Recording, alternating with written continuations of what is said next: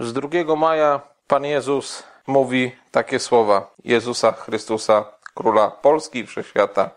Ja, Jezus Chrystus, Król Polski i Wszechświata, Bóg w drugiej osobie Trójcy Przenajświętszej, oświadczam wszystkim Polakom, iż bracia wróblewscy, szkalowani przez zniewolonych duchowo kapłanów, którzy przywłaszczyli sobie bezprawnie moją figurę Jezusa Chrystusa Króla Polski z intronizacji świebodzińskiej, robili i robią wszystko w pełni Bożej.